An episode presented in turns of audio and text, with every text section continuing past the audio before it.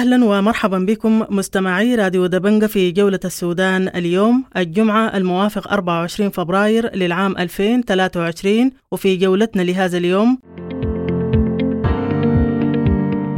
حسم علمانية الدولة بتوقيع الإعلان السياسي بين الكتلة الديمقراطية وشعبية الحلو والجبهة الشعبية المتحدة للتحرير والعدالة وحزب الأمة القومي يرحبان بالتوقيع. وفي جولتنا أيضا توقف تام لمراكز غسيل الكلى بولاية الخرطوم والمرضى يناشدون وزارة المالية بالتدخل. وأيضا توقف برامج العودة الطوعية يؤخر عودة اللاجئين السودانيين في شرق تشاد ومناشدة من مساعد معتمد اللاجئين للمجتمع الدولي وحكومة السودان بضرورة تفعيل برامج العودة الطوعية. ونختم جولة السودان اليوم بقرار محكمة عطبرة القاضي بطبرة الستاشر من المتهمين بإغلاق الطريق القاري بقرار محكمة عطبرة التي برأت فيه 16 من المتهمين بإغلاق الطريق القاري الذي يربط أثيوبيا السودان في منطقة الحمراء بالجلابات الشرقية. كالعادة نبدأ بعناوين الأخبار. أحييكم أعزائي المستمعين وأقدم لكم فيما يلي موجز بأهم عناوين الأخبار ليوم الجمعة الموافق 24 فبراير 2023 مساعد معتمد اللاجئين لولاية دارفور يناشد عبر راديو دبنجة المجتمع الدولي وحكومة المركز وحاكم إقليم دارفور بضرورة دعم الجهود اللاجئين والنازحين. معتمدية اللاجئين. عدد اللاجئين بدولة تشاد يقدر بحوالي 400 ألف لاجئ يعيشون أوضاعا صعبة بعد توقف برنامج العودة الطوعية بسبب الأوضاع الأمنية. مبادرة المجتمع المدني بإقليم النيل الأزرق تعرب عن قلقها حيال الكارثة الصحية التي أحلت بعدد من مواطني قرية سمسور لتناول جرعات دوائية خاطئة. إمارة السلامات بدارفور تتهم مشاركة قوات الدعم السريع في أحداث سوق مالطو بوسط دارفور وتطالب بتشكيل لجنة تقصي للحقائق. مقتل لاجئة وأم لستة أطفال طعنا بالسكين من قبل نظامي بشمال دارفور. ارتفاع حدة الفقر إلى ما يقارب 65% بحسب المفوض العام لمفوضية الأمان الاجتماعي. وتقول المفوضية الفقر يدق ناقوس الخطر في البلاد. مدير الأمن في الولاية الشمالية يطالب مواطنو منطقة أبو تسارة بالجلوس مع شركة دلجو للتعدين وحل تسوية النزاع بشكل ودي. ترحيب حذر من قانونيين وسياسيين بشأن تمديد حالة الطوارئ بولاية جنوب كردفان والبعض يرى إسهامه في تخفيض حالات القتل والنهب. ترحيب بتوقيع الإعلان السياسي بين الكتلة الديمقراطية والحركة الشعبية لتحرير السودان قطاع الشمال باعتبارها خطوة مهمة تصب في عملية التحول الديمقراطي. نائب رئيس مجلس الوزراء الإماراتي يجدد دعم دولة الإمارات للاتفاق الإطاري لمعالجة الأزمة السياسية الراهنة وإنجاح الفترة الانتقالية. السفير الأمريكي بالخرطوم يواصل جولاته بإقليم النيل الأزرق بلقاءات عدد مع منظمات المجتمع المدني والأحزاب السياسية. لجنة المعلمين السودانيين تدين إقدام مكتب التعليم بوحدة كركوجة الإدارية التابعة لولاية سنار بإيقاف صرف مرتبات 24 معلم ومعلمة بمرحلة الأساس بسبب اشتراكهم في إضراب المعلمين. رئيس مجلس السيادة الانتقالي الفريق والركن عبد الفتاح البرهان يؤكد حرص الدولة على معالجة قضايا المتأثرين بقيام سد مروي بمنطقة المناصير والمتمثلة في قضايا توفير المشروعات الخدمية والتنموية بالمنطقة. والي الشمالية المكلف يلتقي قائد القوات المشتركة السودانية الليبية العقيد الركن الصديق إبراهيم ويثمن جهوده الكبيرة التي تقوم بها القوات المشتركة السودانية الليبية في تأمين وحماية حدود الولاية. إلى اللقاء.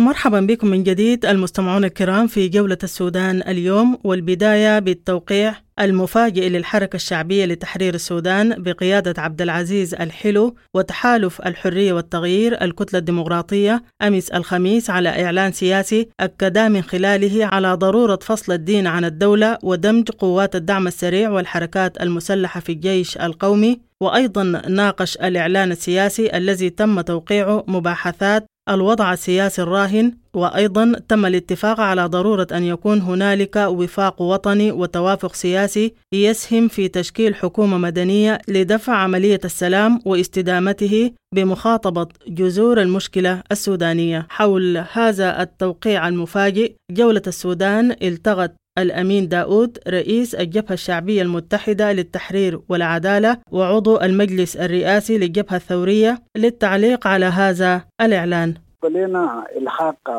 عبد العزيز الحولو الحركة الشعبية تحرير السودان قطاع الشمال. بالنسبة لنا ده شيء مهم جدا. بالسلام. وكونه وكونه الآن الكتلة الديمقراطية توقع مع مع مع مع الحركة الشعبية قطاع الشمال آه أنا بفتكر ده إنجاز كبير جدا جدا وخصوصا المرحلة اللي إحنا موجودين فيها الآن تعتبر هذه مرحلة مفصلية يجب الناس أن تتعقل فيها بشكل جميل. آه أنا بفتكر هذا إنجاز كبير جدا جدا يحسب للكتلة الديمقراطية ويحسب أيضا للاتحاد الديمقراطي الأصل. آه وهذا إنجاز كبير. آه بالنسبة لخلط الورق أنا أنا بفتكر إحنا كلنا سودانيين. إذا كان عبد العزيز الحلو رضخ للمباحثات اللي كان بتجيه قبل كده سواء كان نائب الرئيس آه محمد حمدان دقلو أو كان الرئيس آه آه البرهان. ان إحنا بفتكر ده كله بالنسبة لنا. ان إحنا اي أي جهة تعمل اختراق في الحركة الشعبية قطاع الشمال أن إحنا نفتكره ده إنجاز بالنسبة للوطن كله يعني. ولكن بالجد يعني كانت مفاجأة كبيرة قاموا بها قاموا بها الأخوة والرفاق في الكتلة الديمقراطية الذين كانوا في جوبا وهذا عمل حيكون إضافة حقيقية كبيرة جدا جدا للمرحلة القادمة واللي هي مرحلة آه مرحلة الاتفاق الإطاري مرحلة الانتقالية في السودان. نفتكر بأنه مزيدا لتوقيع اتفاق سلام. نعم. طيب الاتفاق ده أو الإعلان السياسي ده انعكاسه شنو على قضايا شرق السودان؟ كفيه مكونات يعني تابعة للكتلة الديمقراطية. نعم. قضايا شرق السودان لا تنفصل تماما من القضايا القومية للسودان. كل ما ما ما ما ما, ما حسمنا قضية من قضايا السودان سواء كانت قضية جبال النوبة قضية النيل الأزرق قضايا مهمة تعتبر هذه القضايا دي كلها بتهم شرق السودان. الآن نحن مربط الفرس هو القضية القومية. وكونه عبد العزيز الحلو يوقع مع الكتلة الديمقراطية أنا بفتكره ده إنجاز كبير جدا جدا للكتلة الديمقراطية وده يوريك بانه الكتلة الديمقراطية دي كانت هي واقفه على حق. لأنه نحن اختلافنا مع الاتفاق الإطاري كان هو الإقصاء فقط. نحن دايرين الوضعية دي بتمشي بصورة أفضل. يشاركوا فيها كل السودانيين منظمات المجتمع المدني أحزابهم السياسية إدارات أهلية طرق صوفية شباب مقاومة لجان. إحنا دايرين الناس دي كلها تشارك في المرحلة المقبلة لأنه السودان ده بالمناسبة حق الجميع. وده يوريك بأنه الآن توقيع عبد العزيز الحلو مع الكتلة الديمقراطية يوري بأنه الكتلة الديمقراطية هي في طريقها في الاتجاه الصحيح. نعم. هل الإعلان ده بيأخر العملية السياسية الجارية في البلاد الآن؟ يعني تكوين حكومة انتقالية؟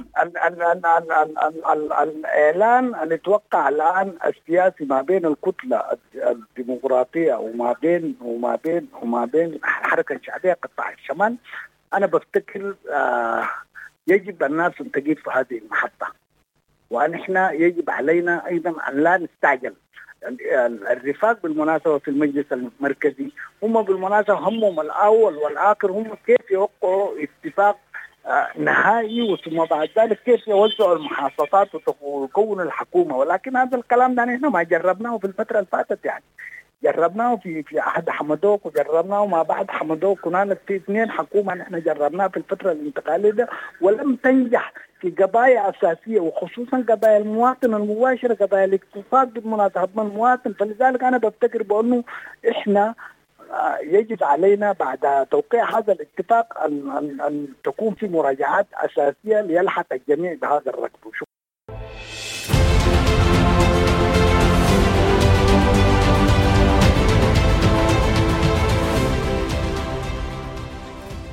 ونبقى في الإعلان السياسي الذي وقع بالأمس بين الحرية والتغيير الكتلة الديمقراطية والحركة الشعبية شمال قيادة عبد العزيز الحلو حيث قال عروة الصادق القيادي بحزب الأمة القومي إن العملية السياسية تحتاج إلى تجمع أكبر قدر من الفرقاء السودانيين في منظومة التحالفات ليقصر الهوة بين تلك القوى السياسية وقال إن السيد عبد العزيز الحلو نجح في التواصل من قبل مع عدد من الفرقاء من حزب الأمة والكتلة الديمقراطية وغيرها من الأجسام وهذا يدل على أن هنالك نقاط توافق وتلاقي في البرامج والمشروع. المزيد في حديثه لبرنامج جولة السودان. العملية السياسية السودانية تحتاج إلى تجميع أكبر قدر من الفرقاء السودانيين في منظومة تحالفات أو إعلانات سياسية. ليجسر ذلك الهو بين تلك القوى السياسية. آه، نجح السيد عبد العزيز الحلو في كثير من الأحيان بالتواصل مع كافة القوى السياسية السودانية. آخرها كان مع حزب الأمة القومي والآن مع الكتلة الديمقراطية ومن قبلها مع عدد من الفرقاء السودانيين. ما يعني أن هنالك نقاط تلاقي إذا كانت برامجية أو برامج آه، نقاط تلاقي في المشروع. أو نقاط تلاقي حتى في الأيديولوجيا. ولعل هذا الاتفاق آه، سار في ذات المنحى منحى أن السودان يحتاج إلى توافق سياسي يحقق مدنية الدولة وديمقراطيتها وسلامها والعدالة. آه، ولكن آه، أقحم نص خاص بالدين والدولة في طيات الاتفاق وهو ما يمكن أن يقود إلى بعض الاعتراضات من هنا وهناك ويفتح الباب للفلول والمزايدين بالدولة الدينية أن يلعنوا ويصبوا جام غضبهم على هذا الاتفاق. المرجو أنه القضايا الدين والدولة وقضايا الهوية ترجع للمؤتمر العام الدستوري الجامع المؤتمر الدستوري الجامع وكذلك الحكومة أو الحزب الفائز ببرنامجه إذا كان دولة ثيقراطية أو دولة ديمقراطية أو دولة مدنية أو دولة علمانية هو الذي يحدده وينتخبه الشعب. ولكن أن يزج بهذه النصوص في اتفاقات مؤقتة أو اتفاقات آه، غير نهائية يمكن أن يعزز آه، صورة الصدام بين الإخوانيين وبين العلمانيين وهو ما لا يرجى أن يفتح بابه في هذه الفترة التي الناس أحوج ما يكون فيها للتلاقي. آه، أقول أن خطوة الحلو آه، إذا لم تدعم العملية السياسية لن تعطلها. وظللنا نقول على الدوام بأن استكمال سلام السودان الشامل لن يكون إلا باستصحاب السيد عبد العزيز الحلو والسيد عبد الواحد محمد أحمد النور. وهو ما عكفنا عليه في خطط وبرامج الخارطة آه، طريق آه، سلام جوبا واستكمال السلام التي عقدت في قاعة الصداقة منتصف الشهر الحالي. علينا أيضا أن نمضي آه، نحو أن ننظر إلى هذه الاتفاقات بعين أننا في حوجة للتلاقي كسودانيين. باعتبار أن القطيعة التي استمرت لسنوات عديدة بفعل سياسات النظام المباد وبفعل حجره على القوى السياسية من أن تتواصل الآن فتحت أبواب آه، للتواصل ما بين مجموعات السيد عبد العزيز الحلو والسيد عبد الواحد محمد أحمد النور. يرجى أن تتواصل هذه التواصلات داخل الخرطوم بأتيام وفرق تستقبلها الحكومة السودانية وتهيئ لها آه، أجواء للتلاقي وتفتح المناطق المحررة لكثير من السودانيين وخاصة السودانيين الذين يريدون أو المراقبين من خارج القوى السياسية المراقبين للعملية السياسية الذين يريدون التواصل مع هذه الكيانات التي عزلت من السودان. قسريا. آه، يرجى أن تزول هذه الجفوة بين الفرقاء السودانيين وأن تستمر التواصلات والمباحثات بينهم حتى نصل إلى استكمال السلام العادل الشامل والتحول الديمقراطي الكامل. آه كذلك آه هذا الاتفاق سيكون مدخل لبحث النقاط التي يتحفظ عليها السيد عبد العزيز الحلو ومن بعده السيد عبد الواحد محمد أحمد النور لتضمينها ضمن أطر العمل أو العملية السياسية القائمة أو برامج الحكومة التنفيذية القادمة. لأنه لا يمكن أن تستقر البلاد وتقوم فيها انتخابات حرة ونزيهة كما نرجو نهاية آه، الفترة الانتقالية أو نهاية ال 24 شهر القادمة دون استصحاب هؤلاء الرفاق في عملية سلام شامل وتهيئة مناطقهم وعودة النازحين واللاجئين وإدماجهم في المجتمعات السياسية وإكمال برامج الترتيبات الأمنية والبرامج المتعلقة بالسلام وبناء السلام وحفظ السلام. كل هذا لن يتأتى إلا بالاستماع لصوتهم والجلوس معهم. آه، نرجو أن يستكمل السيد جعفر تواصله داخليا مع قوى الإطار وأن ينخرطوا في العملية السياسية لكي تكون هذه الخطوة داعمة بصورة أساسية للوصول لاتفاق نهائي قبيل مارس قبيل انقضاء مارس المقبل وتكوين حكومة آه، على أساس الاتفاق الإطاري.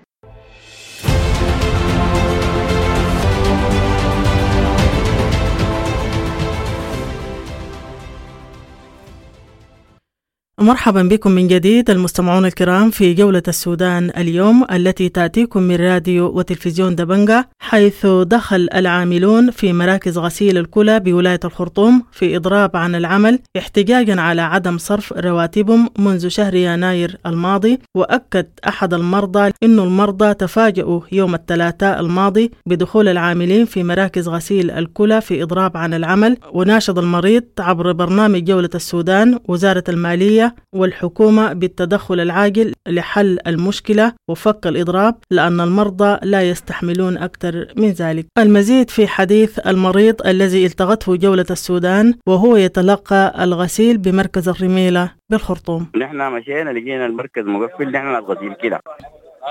فسألنا يا إخواننا الحاصل شنو ما في غسيل؟ قالوا ما في غسيل. ليه ما في غسيل؟ قالوا والله يا أخي المرتبات ما جات. من شهر واحد مرتباتنا ما جات قالوا حينزلوا لنا مرتباتنا نص نص مرتب شهر واحد. وما برضه ما جابوا لنا. حيشتغلوا إلا تنزل لهم مرتباتهم. طيب مشيت من 200 أنت؟ المفروض تغسل 200 يوم الثلاث. والأيام الثانية حتى الآن مستمر؟ لا لا مستمر. الغسيل ناس الثلاث ما غسلوا ناس الأربع ما غسلوا ناس الخميس ما يغسلوا. أنا المفروض أغسل ثاني بكرة السبت. إذا الإضراب مستمر برضه ما ما حيكون في غسيل. طيب أنتوا كمرضى ما تواصلتوا مع جهات رسمية ولا ولا أي شيء؟ ولا قال لكم حيحلوا المشكلة دي كيف؟ ما نحن ما, ما يعني الا إلا التواصل إلا يكون عن عن طريق جهة رسمية. كأفراد صعب. ما عندنا كينونة يعني ناس يعني اتحاد نقابة ما عندنا. نحن عشان تواصلنا كله بيكون عن طريق دكاترتنا والنيرسز بتوعنا. آه، طيب تكاليف العلاج برا عشان تمشي تغسل. طبعا مصعب جدا يعني. آه، ولازم تغسل في مركز وتحت إشراف. لا لا صعبة صعبة شديد صعبة شديد. زول عادي ما بيقدر عليها. إذا كان إذا كان الغسل الوحدة إذا كان الغسل الوحدة خارج خارج نطاق الإطار الحكومي الرسوم زايد آه، تحاليله زايد بيعمل لك طبعا حاجة اسمها الفيروسات. الفيروسات دي براها رسومها تتعدى ال 20000 ده غير الغسيل. يعني الغسل بيتكلف معاك ما بين 80 ل 100000 فوق المحتمل. أيوه. والله هذه حكاية. نسأل الله السلامة والعافية. والله ما عندنا نسأل بس ربنا يصلح الحال. لكن حالة صعبة والله. والله ربنا يديك العافية. لكن في ناس في اللهم آمين. في ناس كبار ما بتتحمل. يعني أجسادها ما بتتحمل إنه حتى غسله واحدة يفطوها فغايته بس وناس المركز الثاني ما رجعتهم يعني. الناس اللي تاني يعني لا رجع. لغايه لغاية امبارح أنا رجعت الإدارة الاضراب مستمر. طيب رسالتك شنو؟ عندك رسالة دار توصلها ولا كده؟ والله يا أخي بس نسأل الله إنه ربنا يصلح الحال ونناشد وزارة المالية إنه يا أخي تحاول تحل الناس دي يعني والله إحنا مقدرين ظروفهم. يعني زول كونه من شهر واحد ما يصرف بيجي بمواصلات بيرجع بمواصلات. عنده حق داير حق فطور داير مصاريف اولاده في البيت. وهو برضه يعني المضرب ده يعني بنعذره والله. فانا الناس يعني نرجو إنه ذات المالية تسرع في حل المشكلة دي عشان في ناس ما بتتحمل والله. أنت طيب بتغسل في أي مركز؟ أيوه. أنا الآن بغسل في مركز الرميلة. أي. وده المركز ده الخدمة فيه متوقفة تماما يعني. أيوه وكل المراكز مش المركز ده بس مراكز غسيل كل الخدمة فيها واقفة تماما. واقفة من 200 واقفة من يوم الثلاث يعني إحنا حسب علاقاتنا ومعرفتنا بالناس كل المستشفيات بشاير. اللهم صل على النبي ابن سينا. ثاني آه الأكاديمي النوم درمان. يعني تواصلنا مع الناس آه غايم. يمكن المركز الوحيد الشغال مركز سلمى لأنه تابع لجامعة الخرطوم ما تابع لوزاره الصحة. ده المركز الوحيد الشغال.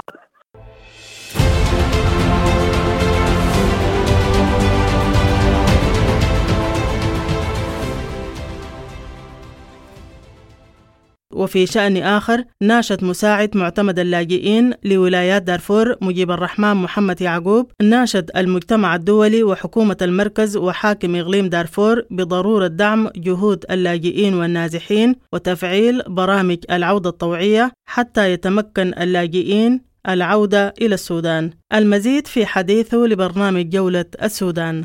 وقف برامج العودة الطوعية ولذلك نحن نناشد أيضا حكومتنا على مستوى المركز إنه مسألة اللاجئين السودانيين الموجودين في في شركات لابد إنه الحكومة تطلع بدورها في إنه اللاجئين السودانيين ديل يعودوا لحضن الوطن. يعني بفتكر إنه الناس ديل عاشوا 20 سنة في اللجوء والحكومة لابد إنه تطلع بدورها من أجل المواطن ورعاياه اللي أنا بعتبرهم إنه الان يعني منسيين من أجندة حكومات الولايات أو من خطط حكومات الولايات أو حكومة المركز أو حتى تحدثنا قبل يوم وناشدنا فيه حاكم إقليم دارفور بأنه لابد إنه يكون حمه وشغله الشاغل في المرحلة الجاية هو عودة النازحين واللاجئين إلى القران برغم إنه هنالك معوقات وهنالك متاريس تعرقل عودتهم ولكن إذا زلل زللنا نحن صامتين وزلت حكومة حكومات الولايات صامتة وظل حكومة المركز. لا تتحدث عن قضايا اللاجئين. بهذه الطريقة ممكن أهلنا اللاجئين القاعدين في شركات ديل بعد فترة يعني حيتنسوا وأولادهم اللي ولدوهم في في اللجوء. يكون ارتباطهم بالبلد والحنين للوطن حينعدم تماما. حيكونوا مواطنين مواطنين الدولة المستضيفة. فلذلك إنه لابد أن إحنا نطرق هذا الباب انه اهلنا اللاجئين يعودوا لقراهم ومناطقهم الأصلية ويدخلوا مع المجتمع الموجود في دائرة الإنتاج. 400 ألف لاجئ. ديل لو عادوا لحضن الوطن. ما حيساهموا في الناتج القومي الإجمالي ولا الناتج القومي المحلي؟ لأنه معظمهم ناس منتجين ناس مزارعين ناس يتهنون محنة الزراعة والرعي حتما حيساهموا في الناتج المحلي والناتج القومي حدثوا كثيرا عن مشكلة الأرض لأنه دي واحدة من المعوقات اللي بتعرقل عمليات العودة. ولكن إذا وجدت هنالك عزيمة وإرادة سياسية قوية ممكن كل هذه المشاكل يتم معالجتها والناس يرجعوا لقراهم ومناطقهم الأصلية. أنا أكرر يعني بالمعوقات اللي بتواجهكم؟ في معوقات كثيرة جدا معوقات خاصة بالتمويل. ما ما في ما في تمويل كافي لأنه الناس يعني يعيدوا إعمار القرى ويعيدوا تأهيل القرى من الخدمات الضرورية إنه الناس يرجعوا يرجعوا لقراهم ومناطقهم الأصلية والعودة تكون مستدامة. لا بد من إعادة تأهيل كل القرى اللي الناس عندهم رغبة يعودوا. كل المسائل دي مربوطة بالتمويل ومربوطة بحل مشكلة الأرض مربوطة بالمسألة الأمنية. وهذه المعوقات يمكن أن تعالج بجهود المركز بجهود حكومات الولايات بجهود حكومة الإقليم. ولكن أرى أن الحديث عن عودة النازحين وعودة اللاجئين لم تدرك حتى في في أعلى مستوى مستويات الدولة الحديث عنها غائب تماما. الناس ما بيتحدثوا عن كيفية عودة النازحين وكيفية عودة اللاجئين. الناس همهم مشغولين بالسلطة وكده. فلذلك إحنا بنناشدهم إنه الناس يتفقوا. السياسيين لابد إنه يصلوا للتوافق ويكون همهم هم الوطن يعني. ما همهم يكون هم بتاعت السلطة أو هم يتسارعوا كرسي السلطة. فلذلك أنا كمساعد لمعتمد اللاجئين في ولاية دارفور لا آلو جهدا نعمل ليل نهار في إنه أهلا لابد إنه يعود. دارفور أنت بتطلع من شمالها لجنوبها شرقها غربها معظمها أراضي مهجورة. 90% من الأراضي مهجورة. وين الناس دي؟ الناس دي موجودين في في في معسكرات. إذا جيت في غرب دارفور بتلقى عدد كبير جدا من المعسكرات. كريندنق 1 كريندنق 2 في تجي تلقى دورتي تجي تلقى أبو ذر تلقى مدينة حجاج. وكذا الحال في المحليات في حبيلة في بيضة في فربرانة في كل المواقع الكبيرة الناس تكدسوا داخل أشباح المدن وتركوا المناطق الزراعية الخصبة نسبة للظروف الأمنية. دي مشكلة كبيرة جدا. يعني دي واحدة من المشاكل اللي الآن نحن قاعدين بندفع ثمنها وبنشتكي ونقول إنه اقتصاد السودان متدهور لأنك أنت الآن 90% من الناس المنتجين دخلتهم في المدن وخليت المواقع بتاعت الإنتاج خالية تماما من السكان. ولذلك نظرة السياسيين ونظرة القائمين على أمر الدولة لا بد إنه يفكروا في إنه النازل يرجعوا لقرام عشان آه، يعني يطلعوا البلد ده لبر الأمان من الضيقة الاقتصادية اللي إحنا عايشينها الآن.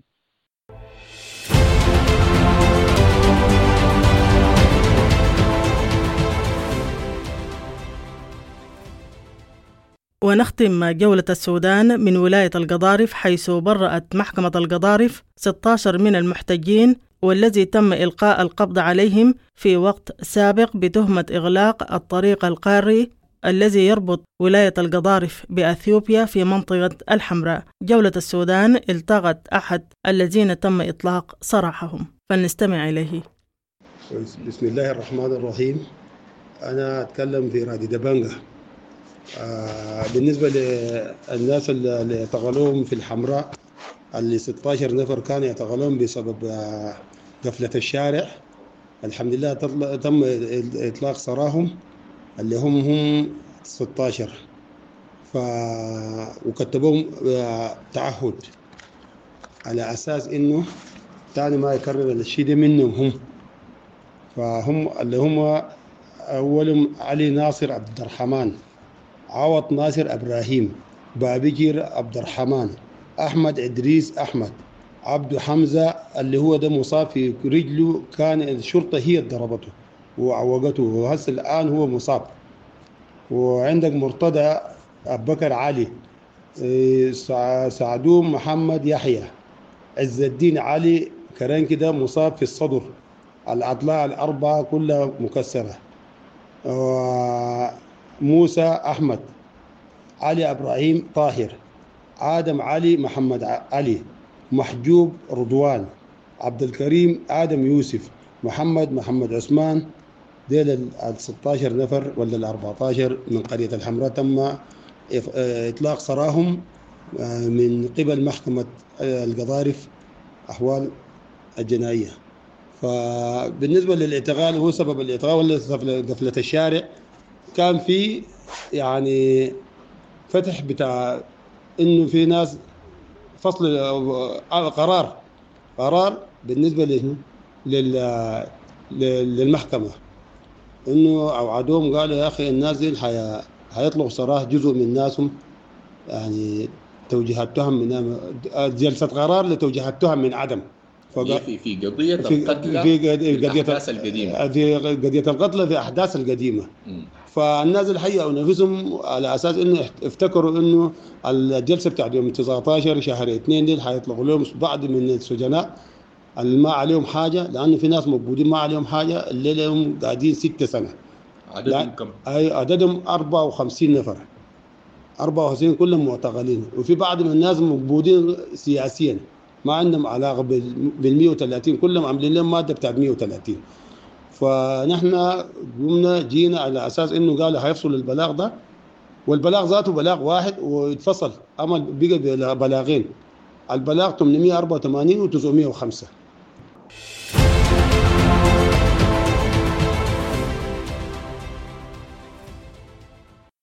بهذا المستمعون الكرام نكون قد وصلنا بكم إلى ختام جولة السودان اليوم.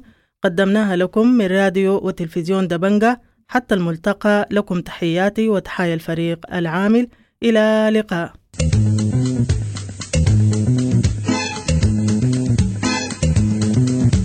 راديو دبنجا راديو دبنجا راديو دبنجا راديو دبنجا.